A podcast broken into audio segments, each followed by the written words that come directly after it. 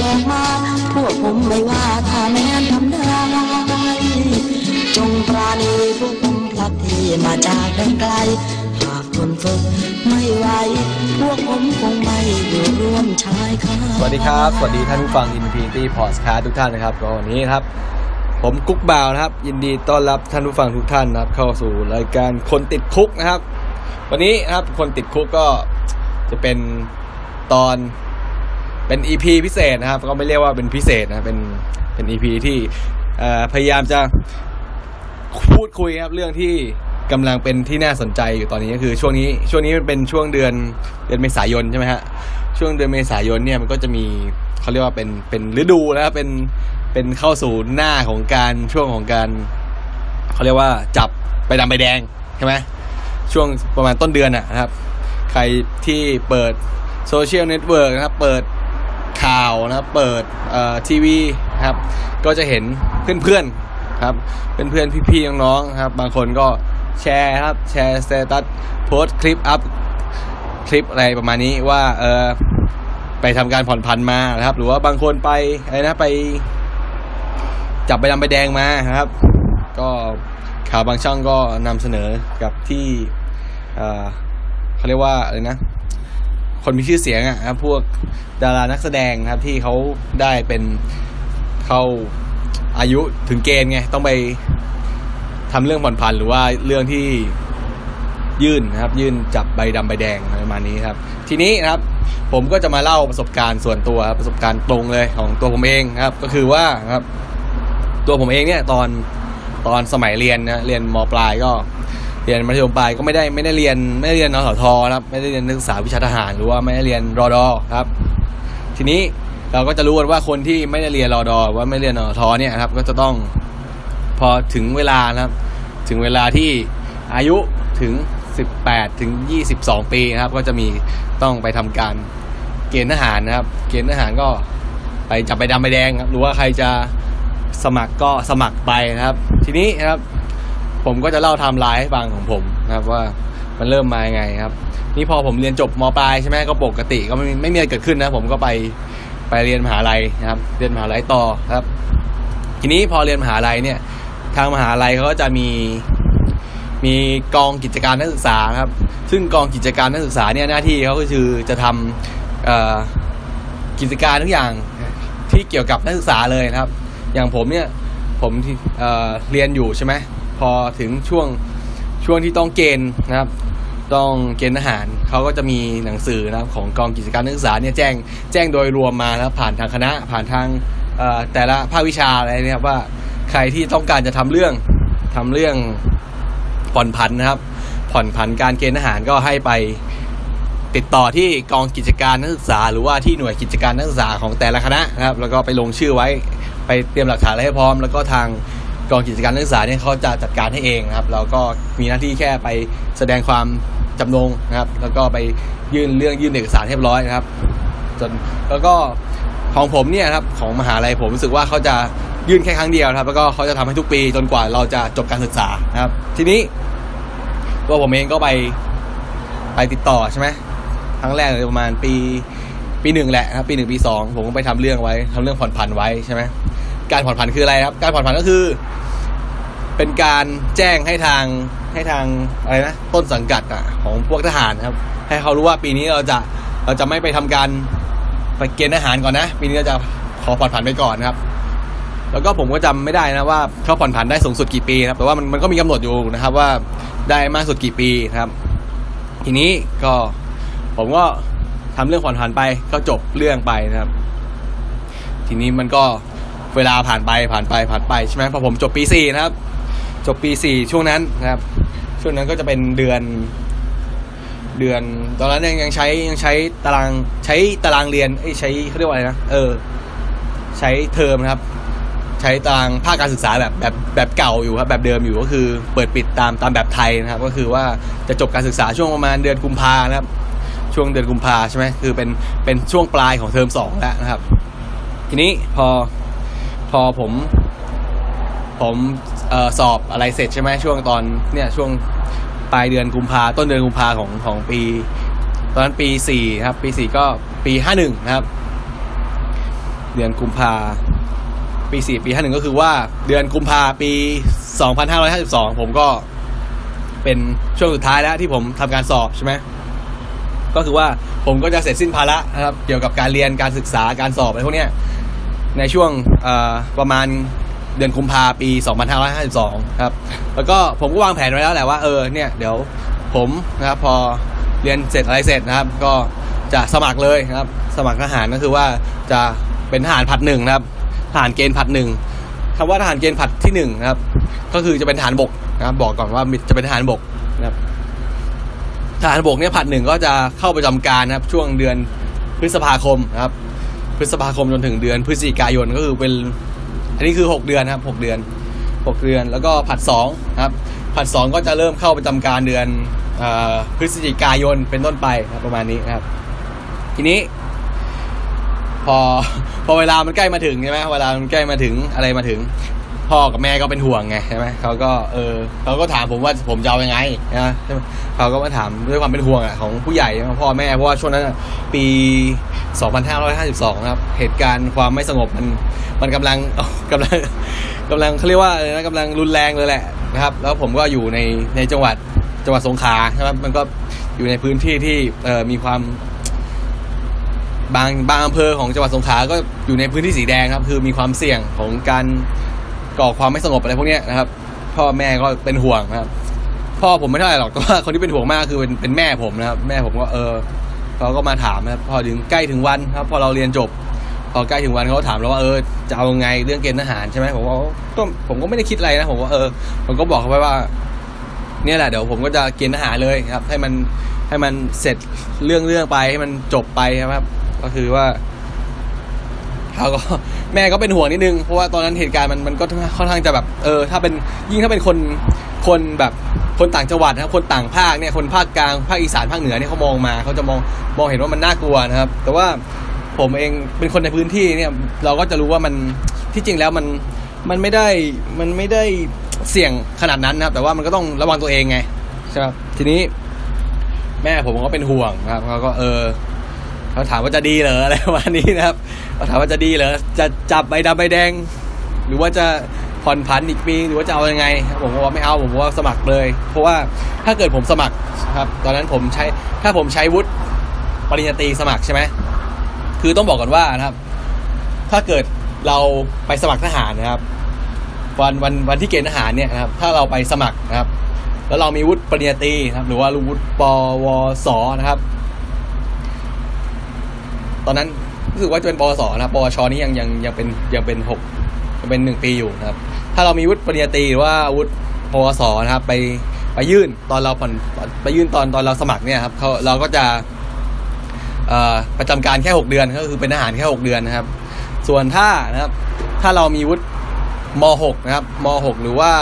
ปวชนะครับ ถ้ามีวุฒิมหกหรือว่าปวช ไปยื่นนะครับ เราก็จะเป็นทหารเกณฑ์นะครับ ประจำการหนึ่งปีนะครับ ส่วนนะครับ ส่วนถ้าเราไปไปเขาเรียกว่า เราไม่สมัครแล้วเราไปลุ้นจับใบดำใบแดงนะครับ แล้วเกิดบังเอิญนะครับบังเอิญดวงแตกโชคดีจับได้ใบแดงขึ้นมาครับคำว่าใบแดงคือเป็นทหารนะครับ ส่วนเป็นทหารเกณฑ์นะครับ ก็คือถ้าคือถ้าเกิดไปจับเนี่ยก็จะมี 2 อย่างในในในในโหลนะครับในขวดโหลนะก็จะมี 2 อย่างคือใบดำใบดำก็จะไม่เขียนอะไรไว้เลยนะครับ ส่วนใบแดงเนี่ยเขาจะเขียนไว้ว่า คุณติดทหารเกณฑ์ เหล่าไหนนะครับเหล่าไหนคาว่าเหล่าไหนคือทหารอากาศทหารบกทหารเรือนะครับ เหล่าไหนแล้วก็ผลัดไหนนะครับ ถ้าเป็นทหารบกก็จะมีสองผลัดคือผลัดหนึ่งกับผลัดสองที่บอกไปนะผลัดผลัดหนึ่งก็จะเข้าประจำการเดือนพฤษภาครับผลัดสองก็จะเข้าประจำการเดือนพฤศจิกานะครับประมาณนี้นะครับ ส่วนรู้สึกว่าถ้าเป็นทหารอากาศเนี่ยทหารอากาศหรือว่าทหารเรือเขาจะมีสามผลัดหรือเปล่าผมไม่แน่ใจนะครับ มันมันจะต่างกันนิดหน่อยนะครับ ทีนี้ ผมก็บอกที่บ้านว่าโอเค ผมจะสมัครนะครับ สมัครให้มันจบเรื่องไปเลย เพราะว่าอะไรเพราะว่าผมเป็นคนที่ ผมเป็นคนที่ไม่ค่อยมีดวงครับ ผมไม่ค่อยเชื่อเรื่องดวงครับ ผมเชื่อเรื่องความน่าจะเป็นไงแล้วผมก็ไม่อยากไม่อยากเสี่ยงอะ คือคุณคิดดูนะครับ คุณคิดดูสมมติว่าผม ผมดันทุลังไปจับใช่ไหมไปไปลุ้นจับใบดำใบแดงอะแล้วแบบเฮ้ยซวยขึ้นมาครับ ติดจับได้ใบแดงขึ้นมาโอ้โห หกเดือนกับหนึ่งปีมันต่างกันมากเลยครับหกเดือนนี้แบบมันแป๊บๆอะใช่ไหมคุณฝึกสามเดือนคุณขึ้นทำงานขึ้นกองร้อยอีกอีกสามเดือนมันก็จบแล้วไม่มีอะไรแล้วแต่ว่าถ้าเกิดติดหนึ่งปีนี่โอ้โห มันจะฝึกสามเดือนแล้วก็ที่เหลือทำงานอีกเก้าเดือนนี่เป็นอะไรที่แบบโอ้โหแบบน่าจะทรมานน่าดูเหมือนกัน ถ้าเราไม่ชอบใช่ไหมทีนี้ผมก็บอกที่บ้านไปอย่างนี้นะครับว่าเออโอเค ผมจะสมัครนะครับ แม่ก็ แม่ก็เป็นห่วงแหละเป็นห่วงนิดหน่อยเขาเป็นห่วงนะครับ ส่วนพ่อก็ พ่อก็ไม่ได้พูดอะไรมากเขาก็เขาก็โอเคเขาก็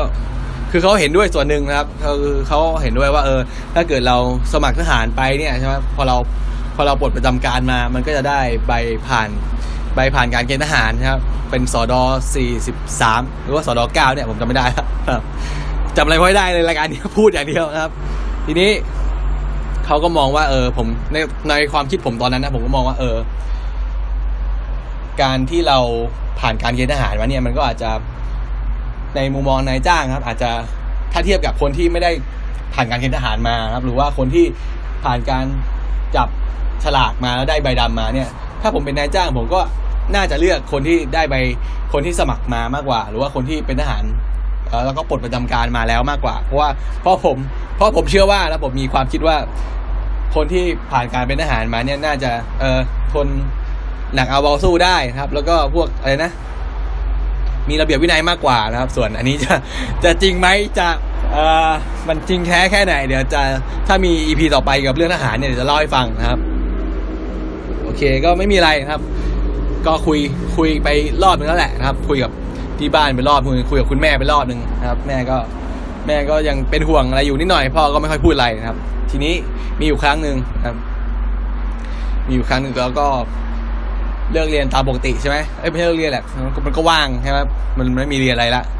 แล้วก็ไปทานข้าวเย็นตามปกตินะครับทานข้าวเย็นที่ที่ร้านก๋วยเตี๋ยวร้านหนึ่งผมจำได้เลยร้านก๋วยเตี๋ยวร้านหนึ่งที่ที่หาดใหญ่นะครับ ร้านก๋วยเตี๋ยวร้านนี้ขายเป็นบะหมี่นะบะหมี่หมูแดงบะหมี่เกี๊ยวปูหมูแดงอร่อยอร่อยอร่อยมากนะครับ หมูแดงร้านนี้อร่อยมากเป็นหมูแดงที่แบบ ใช้หมูที่เป็นสันในแล้วก็ติดมันนิดหน่อยครับ เป็นส่วนที่มีสันในด้วย แล้วก็ใช้สันคอด้วย ซึ่งส่วนที่เป็นสันคอเนี่ยจะพอเอาไปย่างนะ มันก็จะมีมันแทรกไงครับ มันจะไม่เหมือนสันในที่มันจะแห้งๆใช่ไหมแล้วร้านนี้เขาใช้วิธีย่างจริงๆอะแบบโหหอม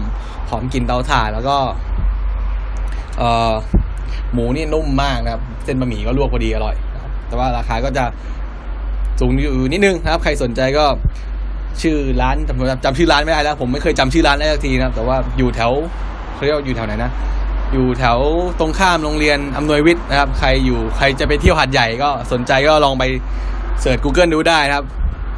บะหมี่ตรงข้ามโรงเรียนอำนวยวิทย์อะไรประมาณนี้แหละนะครับ แนะนำเป็นร้านบะหมี่แนะนำอีกร้านหนึ่งนะครับ โอเคเข้าเรื่องเรากันต่อนะครับ ทีนี้ผมก็จำได้ในวันนั้นมันก็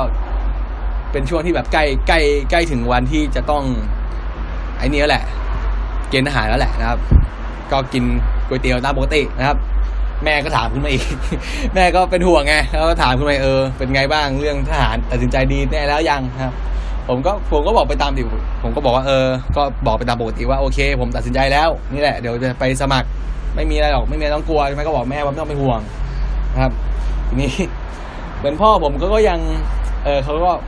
ไม่อยากให้แม่เป็นห่วงมากครับเขาก็เขาก็บอกผมนะครับเขาก็บอกว่า เออ อยากเป็นอยากเป็นทหารจริงหรือเปล่าหรือว่า หรือว่าถ้าไม่อยากเป็น ถ้าไม่อยากเป็นจริงบอกพ่อได้โอ้โหเป็นไงฟังแล้วแบบโอ้โหแบบ โอ้มีเส้นสายอะไรประมาณนี้ครับ ไม่ใช่ครับก็บอกว่าเออ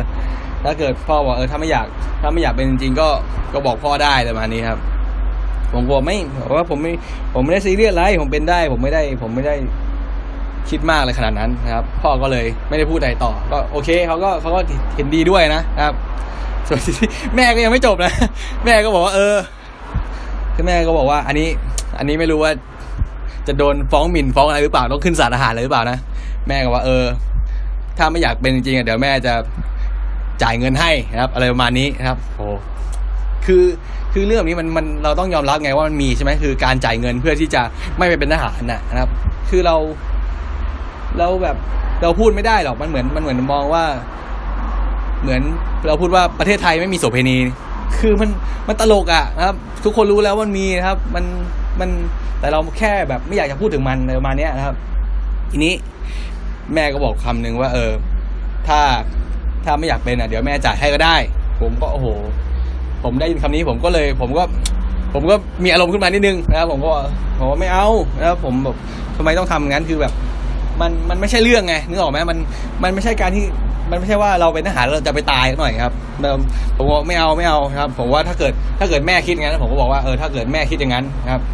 แม่เอาตังค์ให้ผมดีกว่า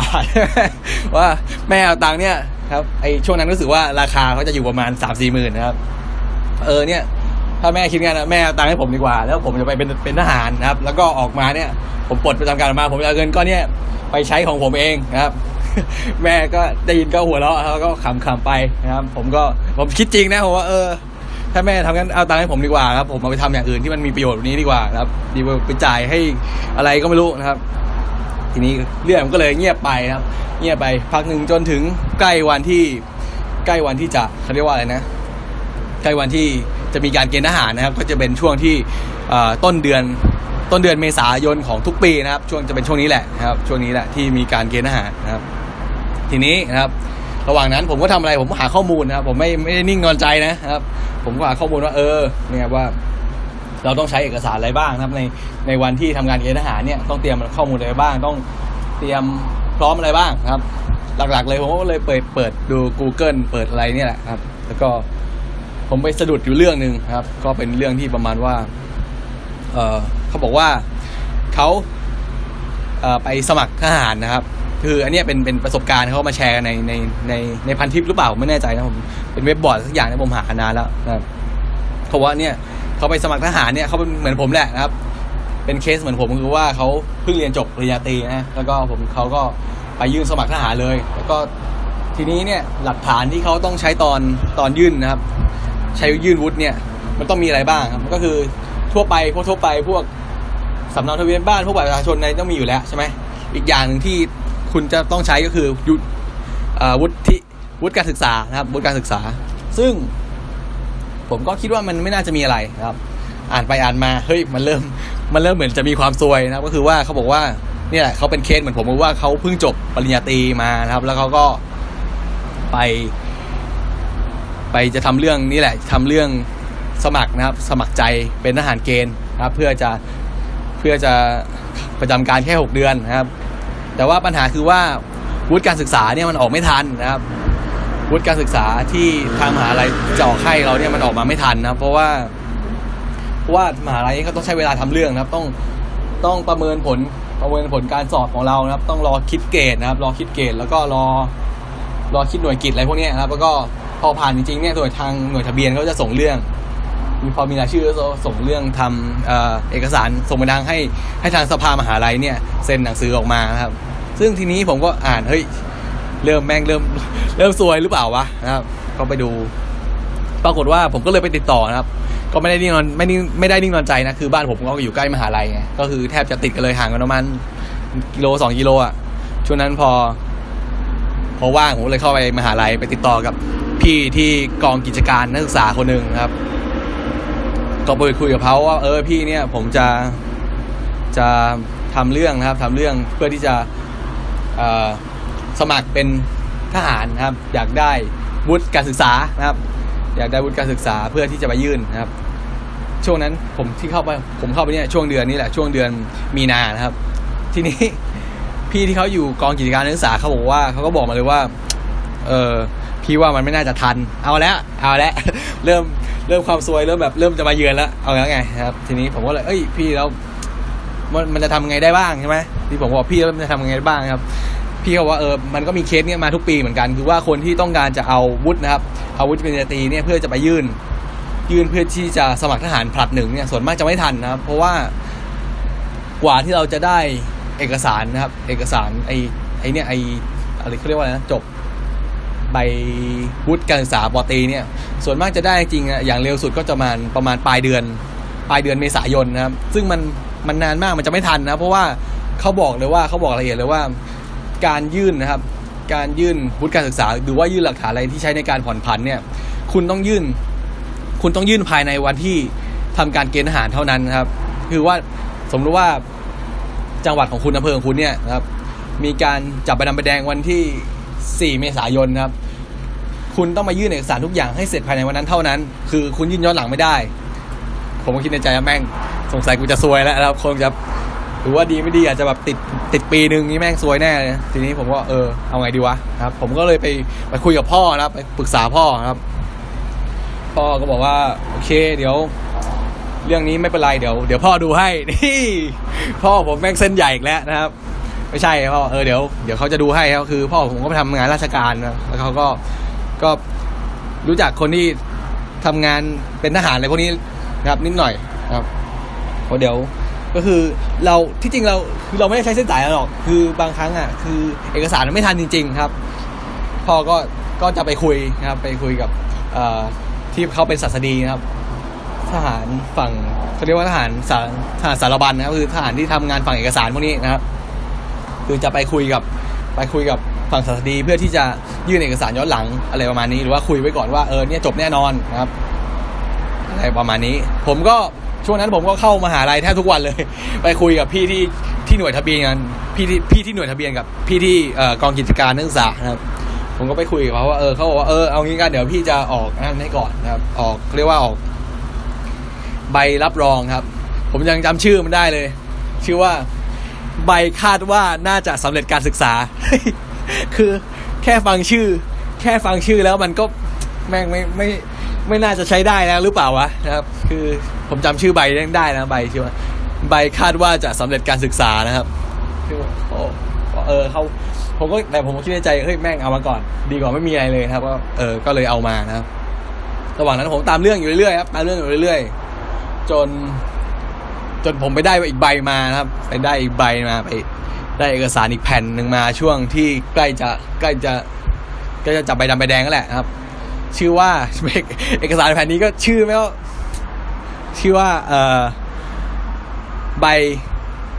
คาดว่านะคาดว่าจะ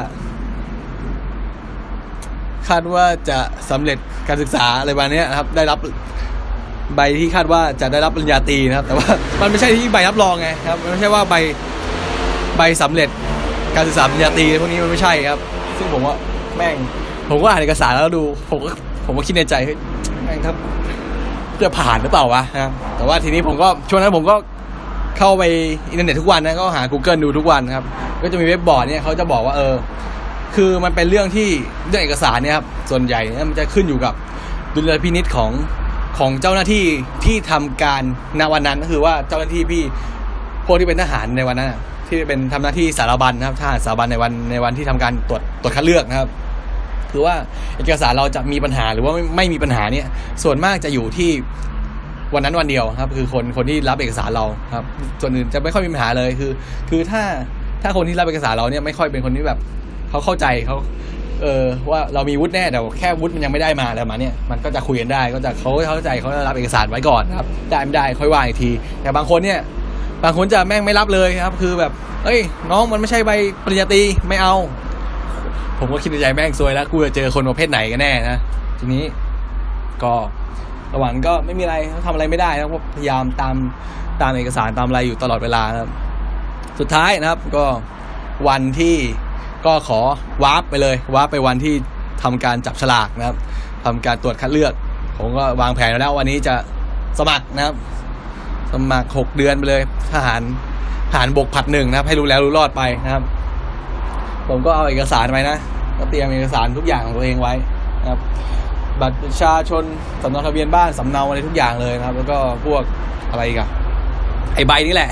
ไอใบคาดว่าจะสำเร็จการศึกษานี่แหละนะครับ เตรียมไปด้วย แล้วก็อีกอย่างหนึ่งคืออะไรรู้ป่ะผมเตรียมไปนั่นไปด้วยครับผม ผมเตรียมไอใบนั่นน่ะ ใบ ใบวุฒิมหกคือผมเตรียมใบวุฒิมหกไปด้วยคือ ผมเตรียมไว้ในแบบเคสที่แบบ ผมเตรียมไว้ในกรณีที่แบบแม่งแม่งแย่จริงอะคือคุยกับคุยกับคนที่เป็นรับเอกสารไม่รู้เรื่องแล้วอะผมคือเราคิดไปกรณีที่แบบเกิดเรื่องแย่ที่สุดขึ้นมาไง ผมก็เตรียมไปด้วย คือจากหกเดือนมันจะกลายเป็นหนึ่งปีเลยไง แต่ว่า คือว่าถ้าเกิด ผมเตรียมเผื่อไว้คือ ถ้าเกิดว่าถ้าผมไม่เอาใบมหกไปใช่ไหมแล้วก็เกิดแม่งคุยกันไม่รู้เรื่องแล้วแบบ ไอคนไอคนเนี่ยไอคนที่รับเอกสารเนี่ยก็จะเฮ้ย ไม่ฟังไม่เอาท่าเดียวเลยเราก็ซวยดิใช่ไหมผมก็เลยเตรียมใบมหกไปด้วยเผื่อเผื่อสุดท้ายแล้วไงแม่งพี่ดื้อพี่ดื้อผมก็ไม่ยอมผมก็เอาโอเคมหกผมก็เอาปีหนึ่งผมก็เอานะครับ ผมก็เตรียมไปด้วย สุดท้ายครับวันนั้นก็ทำการตรวจ คัดเลือกนะครับ ที่วันนั้นผมไปที่ไหนนะ ผมที่ที่ว่าการอำเภอครับ เอ้ยที่ว่าสารกลางจังหวัดนะครับ สารกลางจังหวัดสงขลาผมก็ไปนะครับ ปีปี 2552 ผมจำได้เลย ก็พอไปก็เห็นสภาพนะครับ สภาพก็เป็นวันจับใบดำใบแดงอะนะครับ ก็จะมีจากแต่ละอำเภอมาแล้วมารวมกันนะครับ ซึ่งก็โห ส่วนใหญ่ก็มาในสภาพแบบเมื่อคืนแบบประมาณว่าเลี้ยงเลี้ยงมาเต็มที่แล้วครับกะมาวัดดวงวันนี้เลย บางคนก็แบบยังไม่สั่งเมาเลยนะครับ บางคนก็แบบ บางคนก็แบบมากินกันต่อนะครับ มากินกันต่อที่แบบที่รอจับฉลากเลยประมาณนี้ แต่ว่าเขาก็จะมีสอหอมีสารวัตทหารมีตำรวจนะครับมาคอยดูแลความเรียบร้อยอยู่ เพราะว่ามันเป็นเขาเรียกว่าไงนะวัยรุ่นอะนะครับวัยรุ่นไงสิบแปดสิบเก้ายี่สิบประมาณนี้นะมาเจอกัน คนต่างถิ่นต่างอะไรมาเจอหน้าบางทีเมาด้วยอะไรด้วยครับ เครียดด้วยอะไรด้วย อาจจะเกิดเหตุอะไรที่แบบไม่สงบได้เขาเลยมีวันนั้นก็จะมีสอหอมีตำรวจอะไรเยอะแยะเป็นพิเศษนะครับ ก็ก็จะมีญาติญาตินะมองมองซ้ายมองขวาไปรอบตัวก็นอกจากแถวที่ผมนั่งอยู่ก็จะมีญาติญาตินะครับ บางคนก็มีลูกมีเมียมาส่งนะครับน่าก็น่าสงสารนะคือแบบผมเข้าใจไงคือ เราอะเราเราไม่มีเราไม่มีภาระอย่างอื่นนะครับ เราเรียนจบแล้วมีอะไรละเราเข้าไปก็ทำหน้าที่ของเราก็จบเพราคนอื่นอะบางทีคนอื่นเขาเขามีครอบครัวต้องต้องเลี้ยงดูไงใช่ไหมบางคนบางคนลูกอ่อนอะนะครับเพิ่งแบบลูกเพิ่งคลอดเนี่ย แล้วก็ภรรยาก็มาอุ้มลูกแบบโอ้โหให้กำลังใจพ่อตอนจับใบดำใบแดงแม่งแบบมันเป็นเรื่องที่ เออมันมันควรจะมีอะไรแบบดีกว่านี้หรือเปล่าวะใช่ไหมบางคนที่แบบพ่อแม่ปู่ย่าตายายมาโอ้โหยกกันมาทั้ง ครอบครัวเลยแบบเขาก็มาลุ้นอะเหมือนเหมือนที่ผมเห็นข่าวล่าสุดนะคือแบบ มีคนหนึ่งเขาจับ มีชายคนหนึ่งเขาจับได้ใบแดงใช่ไหมแล้วเขาก็โอ้โหร้องไห้ข่าวสุดขึ้นมาเลยว่าเออแล้วใครจะดูแลยายเขาคือเขาบอกว่าเขาเขาอยู่กับยายแค่สองคนเนี่ยแล้วก็ไม่มีใครดูแลเขาคือเขาดูแลยายคนเดียวใช่ไหมทีนี้พอเขาไปเป็นทหารน่ะใครจะดูแลยายเขามันก็เป็นมันก็เป็นเรื่องจริงนะครับ คือคุณอย่ามองว่า เออคุณไปทำหน้าที่รับใช้ชาติ แต่ว่าบางบางครั้งอะ เขาก็ต้องมีภาระครับ แต่คนต้องมีภาระของตัวเองไงใช่ไหมคือพูดมันพูดได้แหละ ว่า เออไป ไปเป็นทหารหกเดือนหนึ่งปีสองปีออกมาเดี๋ยวก็เดี๋ยวออกมาแล้วครับ แต่ว่าบางคนมันเฮ้ยมันนานกว่านั้นนะครับ บางคนแบบภาระลูกเมียก็ต้องมีครับ เงินเดือนจากที่เคยมีเงินเดือนอะไรเนี่ยบางคนคือมันมันแย่ตรงนี้ด้วยคือ ระบบการเกณฑ์ทหารของไทยอะ คือ คุณคุณไปเป็นทหารปุ๊บเขาไม่เขาไม่มีหลักประกันให้ เขาไม่มีหลักประกันอะไรให้คุณเลยอะครับคุณต้องออกจากงานเลยนะนะครับ คือส่วนมากจะเห็นน้อยมากเลยที่นายจ้างเขาจะจะเขาเรียกว่าอะไรนะ จะล็อกตำแหน่งไว้ให้คุณอะ ไม่เห็นหรอกพูดง่ายผมไม่เคยเห็นเลยดีกว่า มันเป็นไปไม่ได้นะครับ คือใครจะมารอรอคุณอะใช่ไหม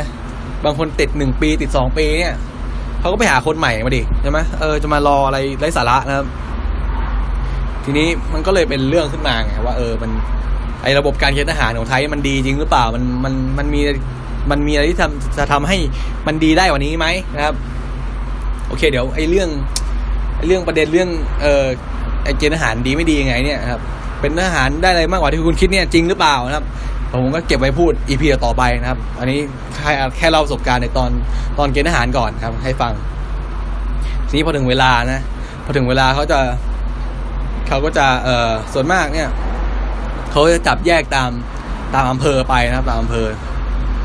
ทีนี้เนี่ยสิ่งที่เราต้องลุ้นะครับ คุณต้องรู้อะไรบ้างครับ คุณต้องรู้อะไรบ้างในในวันที่คุณไปจับฉลากจับไปดำไปแดง อย่างแรกเลยคือถ้าคุณ ถ้าคุณจะผ่อนผัน คุณไม่ต้องรู้อะไรเลย คุณไปผ่อนผันจบนะครับ อันนี้พูดไม่ต้องพูดถึงนะครับ คือคุณจะมีคนอยู่สามประเภทนะครับสามประเภทที่ที่ไปวันนั้นนะครับ อย่างแรกคือคนที่ไปผ่อนผัน ผ่อนผันก็ไม่มีอะไรจบนะครับไปผ่อนผัน อย่างที่สองคือคนที่ไปสมัครนะครับ คนที่เตรียมทุกอย่างแล้ว วันนี้กลับไปสมัคร ก็คือไม่มีอะไรไปยื่นเอกสารจบนะครับเหมือนผมนะครับ อย่างที่สามนะครับ คนอย่างที่สามคือคนที่ไปลุ้นจับใบดำใบแดงวันนั้นนะครับ ทีนี้เนี่ย แต่ละปีนะครับ แต่ละปีเขาจะมีจำนวนทหารที่เขาจะรับเนี่ยไม่เท่ากันนะครับ สมมุติว่าสมมุติว่าจังหวัดของผมเนี่ยนะครับ ปีนั้นเขารับเขาต้องการทหารประมาณ สี่พันคนนะครับ ต้องการทหารสี่พันคนครับ ทีนี้เขาก็จะไล่มาเขาจะทำเรื่องไล่มาก่อนอันแรกผ่อนผันปุ๊บ ถ้าคุณทำผ่อนผันเขาจะทำเรื่องคนผ่อนผันก่อนนะครับ คนที่ผ่อนผันเสร็จปุ๊บก็ไม่มีอะไรจบไปครับ ต่อมาครับเขาก็จะทำเรื่องออะไรนะทางนี้ทำเรื่องจับใบดำใบแดง เอ้ยเขาทำเรื่องสมัครนะครับ คือคนที่ทำเรื่อง สมัครหรือว่าคนที่จับใบดำใบแดงเนี่ยต้องทำการสละสิทธิการผ่อนผันก่อนนะครับคืออะไรคือว่าคุณต้อง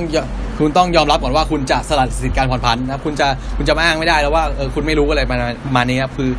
ถ้าคุณไม่สมัครคุณก็ต้องไปจับใบแดงใบดำใบแดงเหลือแค่สองทางเลือกนี้เท่านั้นนะครับถ้าคุณสละสิทธิผ่อนผันในวันนั้นแล้วนะครับ ทีนี้พอคุณสละสิทธิการผ่อนผันมาแล้วนะครับ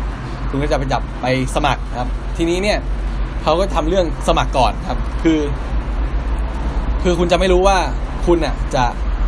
ต้องเขาเรียกไงนะเขาเรียกว่าการเรียงลำดับอะนะครับเขาจะให้คนที่ทำการสมัครเนี่ยไปไปไปสมัครก่อนนะครับ ส่วนที่คนที่จับใบดำใบแดงเนี่ยก็จะอยู่สุดท้ายนะครับ ทีนี้คนที่จับใบดำใบแดงเนี่ยเขาจะต้องมาลุ้นกัน เพราะว่าคุณจะไม่รู้ล่วงหน้าไง คุณจะไม่รู้ล่วงหน้าว่า ในปีเนี้เขาจะเอาทหารกี่คนครับ แล้วก็คนที่สมัครเนี่ยกี่คน ซึ่งถ้ามันโชคดีนะ สมมติว่า สมมุติว่า ถ้าเกิด ปีนั้นเนี่ยเขารับทหารนะครับเขาจะเอาทหารสี่พันนายใช่ไหมเขาจะเอาสี่พันนาย แล้วก็บังเอิญบังเอิญนะครับบังเอิญว่าคนสมัครเนี่ยครบพอดีครบสี่พันคนพอดีครับเขาก็จะไปประกาศครับประกาศให้คนที่รอรอจับฉลากเนี่ยเราจับใบดำใบแดงเนี่ยว่า ปีนี้มีคนสมัครครบตามต้องการแล้ว โชคดีวันนี้จังหวัดนี้ไม่ต้องจับใบดำใบแดงกลับบ้านไปได้เลย ทุกคนได้ใบดำหมดเลยครับ โอเค ก็ถือว่าปีนั้นคุณโชคดีไปนะครับ แต่ว่าส่วนใหญ่นะครับ ส่วนใหญ่ก็จะมีการจับอยู่บ้างในบางพื้นที่นะครับ ทีนี้ ส่วนใหญ่ก็จะจับไม่เยอะหรอกนะครับ ส่วนมาก ปีนั้นผมจำไม่ได้ว่าจังหวัดผมเนี่ยจับไปเท่าไหร่นะครับ ผมก็พอผมไปไปยื่นสมัครใช่เขาจะแบ่งแถวไว้ครับ พอเขารู้ยอดจำนวนที่แท้จริงว่า เออวันเนี้ยมีคนสมัครกี่คนต้องจับใบดำใบแดงเพิ่มกี่คนในโหลต้องมีใบแดงกี่ใบนะครับเขาก็จะประกาศให้ ให้คนที่รอจับใบดำใบแดงเนี่ยรู้นะครับว่าเออเนี่ยในไหใบเนี่ยนะครับมีใบแดงอยู่กี่ใบนะครับ ต้องการกี่เปอร์เซ็นต์นะครับเขาก็จะเฮกันไปถ้าใบแดงมีน้อยก็จะเฮกันนะครับ โอ้บรรยากาศสนุกสนานมากนะครับ ผมก็ไม่รู้หรอก ผมก็ไปต่อแถวไปต่อแถวของคนที่สมัครทหารใช่ไหมแล้วก็อีกฝั่งนึงก็จะเป็นแถวของ เป็นแถวที่แยกไปกลุ่มของคนที่รอจับใบดำใบแดงนะครับ ทีนี้ ตอนที่ผมไปผมก็เออ อย่าคิดว่าคุณสมัครแล้วมันจะได้ทุกอย่างอย่างที่ใจคุณต้องการใช่ไหมทีนี้ตอนผมไปสมัครเนี่ย ในแถวผมนะก็จะมีนั่งยาวๆเรียงๆเรียงกันมานะครับ แล้วก็ข้างหลังผมก็จะมีอีกคนนึงนะครับ ผมก็คุยกันกับเขาว่า เออ เป็นไงชื่ออะไรอยู่ที่ไหนใช่ไหมเขาผมจำชื่อไม่ได้มันนานมากแล้วนะครับ แต่ที่ผมจำได้คือว่าเขาบอกว่าเขาอะจะเอาทหารบกครับ จะเอาทหารบกผัดหนึ่งนะครับ ซึ่งก็คือเหมือนจะเอาเหมือนผมไงนะครับ แล้วก็เขาบอกว่าจะเอา จะเอาพื้นที่สงขาด้วย เออ นี่ก็คือจะบอกอย่างนึงว่า ถ้าคุณสมัครนะครับ ถ้าคุณสมัครใจเป็นทหารเนี่ย คุณสามารถเลือกได้ด้วยว่า คุณจะไปจังหวัดอะไรนะครับ คุณจะไปลงจังหวัดอะไรครับ อย่างผมผมก็เลือกจังหวัดสงขลาครับ ถ้าใครอยากไปลงพื้นที่ใครอยากไปลุ้นๆหน่อยก็อาจจะไปเลือกจังหวัดปัตตานีอะไรก็ว่าไปนะครับผมก็กล่าวไว้แล้วว่าผมจะเอาทบหนึ่งนะครับหรือว่าทหารบกผัดที่หนึ่งจังหวัดสงขลานะครับ ผมก็คุยเออก็เหมือนกันครับ ทีนี้ ผมก็รอแถวรอรอเรียกมาเรื่อยจนถึงผมผมก็ไปยื่นเอกสารอะไรเรียบร้อย ตอนยื่นเอกสารนี่ผมก็ลุ้นมากนะบอกว่าเออว่ามันจะโอเคหรือเปล่าอะไรมานี้นะครับ เรื่องก็ไอเรื่องนี้แหละไอเรื่องไอเรื่องวุฒิวุฒิปอตีของผมนี่แหละนะครับ ทีนี้ตอนผมไปยื่นยื่นเอกสารนะครับเขาก็ทหารทหารคนที่เขาทำหน้าที่รับเอกสารเนี่ยเขาก็เขาก็ดูนะครับเขาดูเขาเช็คปกติ แล้วเขาก็สะดุด ขึ้นมาอย่างหนึ่งเขาบอกว่าเออเขาบอกว่าไอ้ไอ้เรื่องไอ้เรื่องเนี่ยเขาไม่ติดใจนะไอ้เรื่องใบคาดว่าจะสำเร็จการศึกษาเนี่ยครับใบคาดว่าจะได้รับวุฒิปริญญาตรีเนี่ยเขาไม่ติดใจนะครับแต่เขาว่าทำไมทันสคริปต์ทันสคริปต์หรือว่าไอ้ใบประมวลผลการศึกษาเนี่ยของผมเนี่ยมันถึงเป็นภาษาอังกฤษนะครับ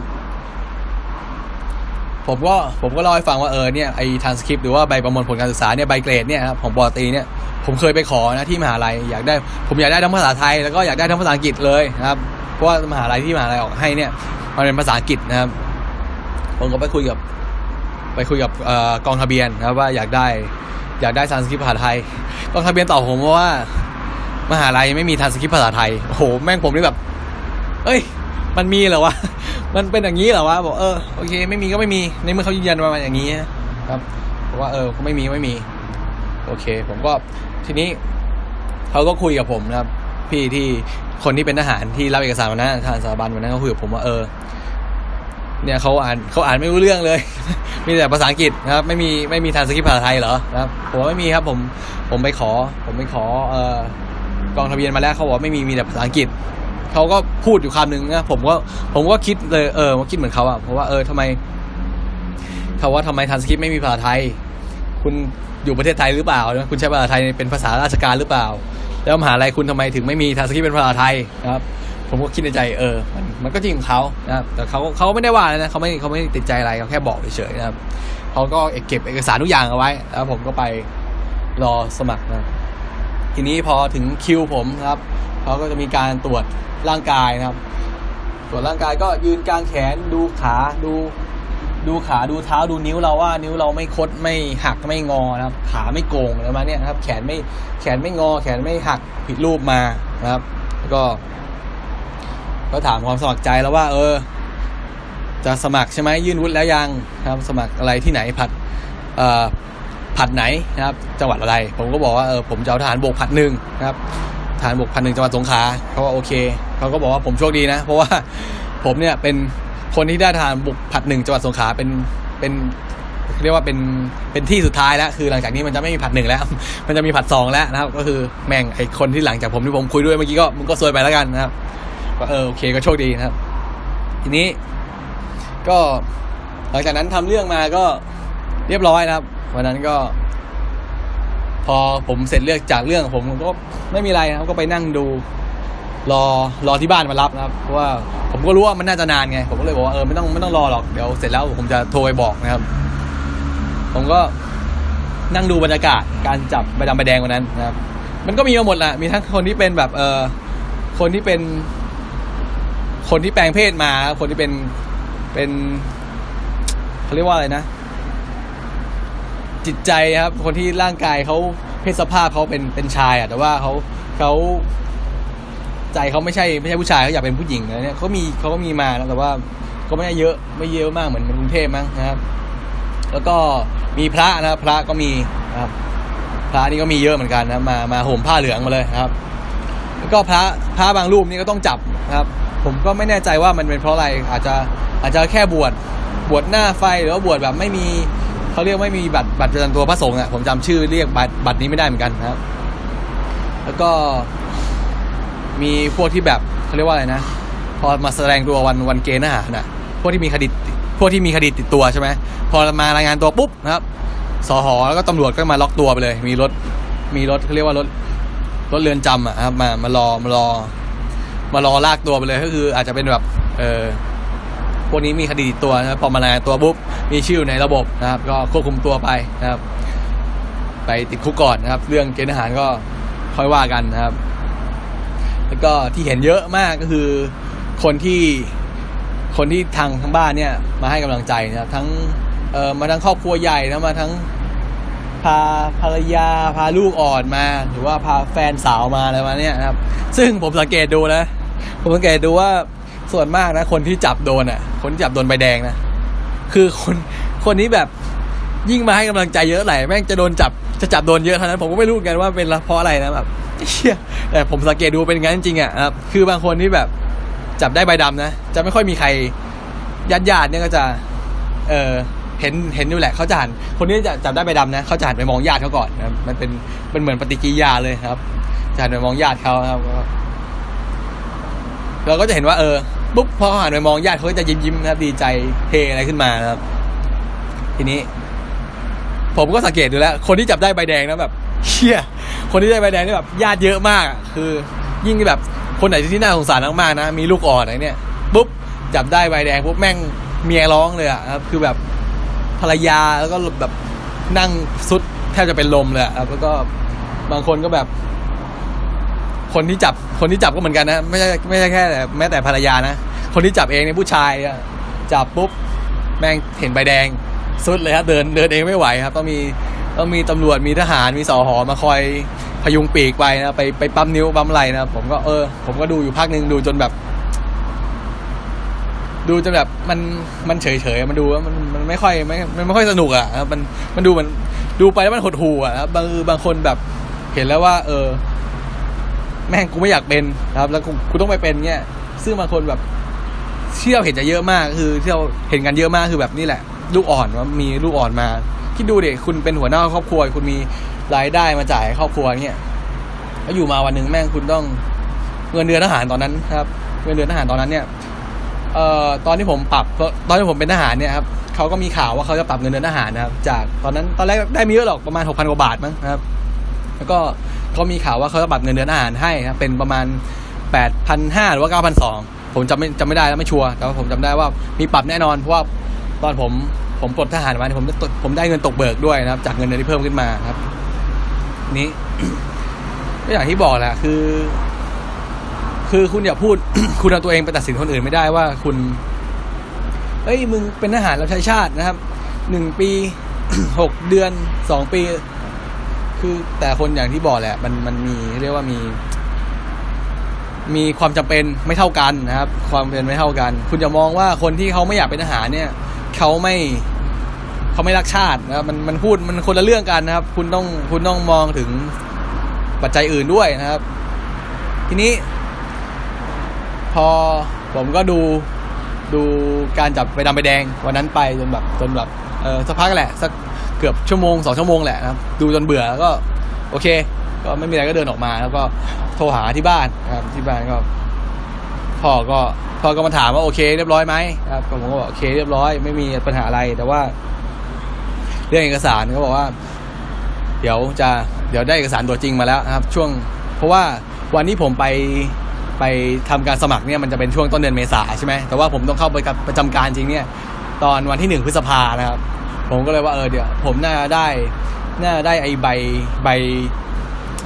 ใบวุฒิปอตรีเนี่ยมาก่อนมาก่อนเข้าเข้าประจำการนะครับ เดี๋ยวผมจะ เอาใบเนี่ยมา แล้วก็ให้พ่อผมฝากเอาไปให้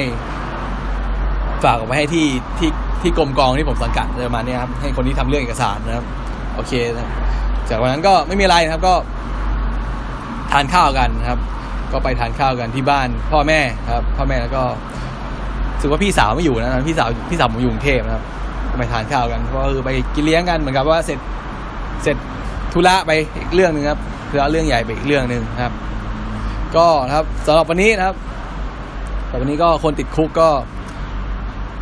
ขอเขาเรียกว่าขอเล่าประสบการณ์นะครับประสบการณ์ในการสมัครเป็นทหารเกณฑ์นะครับ ว่าต้องทำอะไรมีขั้นตอนอะไรคร่าวๆนะคร่าวๆส่วน ส่วนไอประสบการณ์การเป็นทหารเนี่ยผมก็อยากเล่าอยู่เหมือนกันนะคือ ผมจะบอกว่าผมผมจดไดอารี่อยู่เล่มหนึ่งนะตอนเป็นทหารเขาก็จะมีแจกสมุดโน้ตแหละไว้จดโน่นนี่นั่นนะครับ ซึ่งผมก็ได้แหละ ปัญหาคือว่าผมหาไม่เจอ เพราะตอนนี้ผมย้ายบ้านใช่ไหมผมย้ายบ้านแล้วก็ไอ้สมุดเล่มนั้นเนี่ยนะครับ ผมจำได้ว่าก่อนผมเก็บอยู่นะแต่ว่าตอนพอมันย้ายบ้านเนี่ย ผมก็ ผมจะลองกลับไปหาดูนะครับ ในในพวกกล่องที่ใส่หนังสือของผมนะครับ แล้วก็ยิ่งในตอนนี้ผมอยู่กรุงเทพด้วยก็ หาไม่เจอแน่แหละนะครับ แต่ว่าก็พอจะทำเรื่องจำเรื่องคร่าวๆได้แล้วก็มันก็เป็นประสบการณ์นะครับประสบการณ์การเป็นทหารเนี่ยก็เป็นเรื่องที่แบบ เออ มีทั้งมีทั้งเศร้ามีทั้งขำมีทั้ง หลายเรื่องนะครับ มีทั้งความตลก แต่ว่าที่เขาพูดว่าเป็นทหารได้อะไรมากกว่าที่คุณคิดเนี่ยจริงหรือเปล่านะมันก็ มันก็แล้วแต่คุณอะว่าคุณเข้าไปคุณคาดหวังอะไรนะครับ เดี๋ยวถ้ามีโอกาสนะ ถ้าผมหาเจอนะครับ ถ้าผมหาเจอหรือว่าเอาจริงคือผมเคยเขียนไดอารี่นะครับ ผมเคยเคยเขียนบล็อกนะครับบล็อกหนึ่งถ้าใครเคยเคยเล่นนะครับ เล่นอินเทอร์เน็ตจะมีบล็อกชื่อว่า X-Teen จำได้ไหมนานมากนะครับ X-Teen บล็อกนะครับ แต่ว่าตอนนี้ปิดไปแล้วนะครับ ผมก็พยายามเข้าไปหาข้อมูลนะครับเผื่อจะมีเผื่อจะมีอยู่นะครับ แต่ก็ปรากฏว่าเว็บก็เว็บก็ปิดทำการไปแล้วนะครับ แต่ว่าทีนี้ผมก็ไปเจอ Facebook นะครับ Facebook ของ Ex Exteen นะครับ Exteen Blog เนี่ยเขาก็เพิ่งอัปเดตเมื่อต้นต้นเดือนเนี่ยต้นเดือนเมษาว่าเขาจะทำการทำการเปิดให้บริการใหม่นะครับ เดี๋ยวก็จะพยายามรอดูว่า จะมาในรูปแบบไหนนะครับ คือแล้วก็ไอ้ไอ้บล็อกเก่าๆของผมเนี่ย มันจะโดนแบนหรือว่าเฮ้ยไม่โดนแบนมันจะหายไปกับเซิร์ฟเวอร์เก่าหมดแล้วหรือยังครับ โอเคครับสำหรับก็สำหรับวันนี้นะครับเอ่อผมกุ๊กบ่าวนะครับ คนติดคุกนะครับ ก็ขอขอบพระคุณนะครับท่านผู้ฟัง Infinity Podcast ทุกท่านนะครับ ที่เข้ามารับฟังในวันนี้นะครับสำหรับนะครับสำหรับ EP เราต่อไปผมพยายามสัญญานะว่าอยากจะเล่าเรื่องเล่าเรื่องประสบการณ์การเป็นทหารเกณฑ์ให้ให้คนอื่นได้ฟังเหมือนกันว่า การใช้ชีวิตในค่ายทหารเนี่ยเป็นยังไง มันเลวร้าย มันน่ากลัว มัน มันโหดร้ายเหมือนอย่างที่เราเห็นในในข่าวในที่เขาคุยกันหรือเปล่านะครับ ก็สำหรับวันนี้ก็ขอลาท่านผู้ฟัง Infinity Podcast ทุกท่านไปก่อนนะครับสำหรับวันนี้ขอบคุณทุกท่านนะครับผม ขอบคุณครับ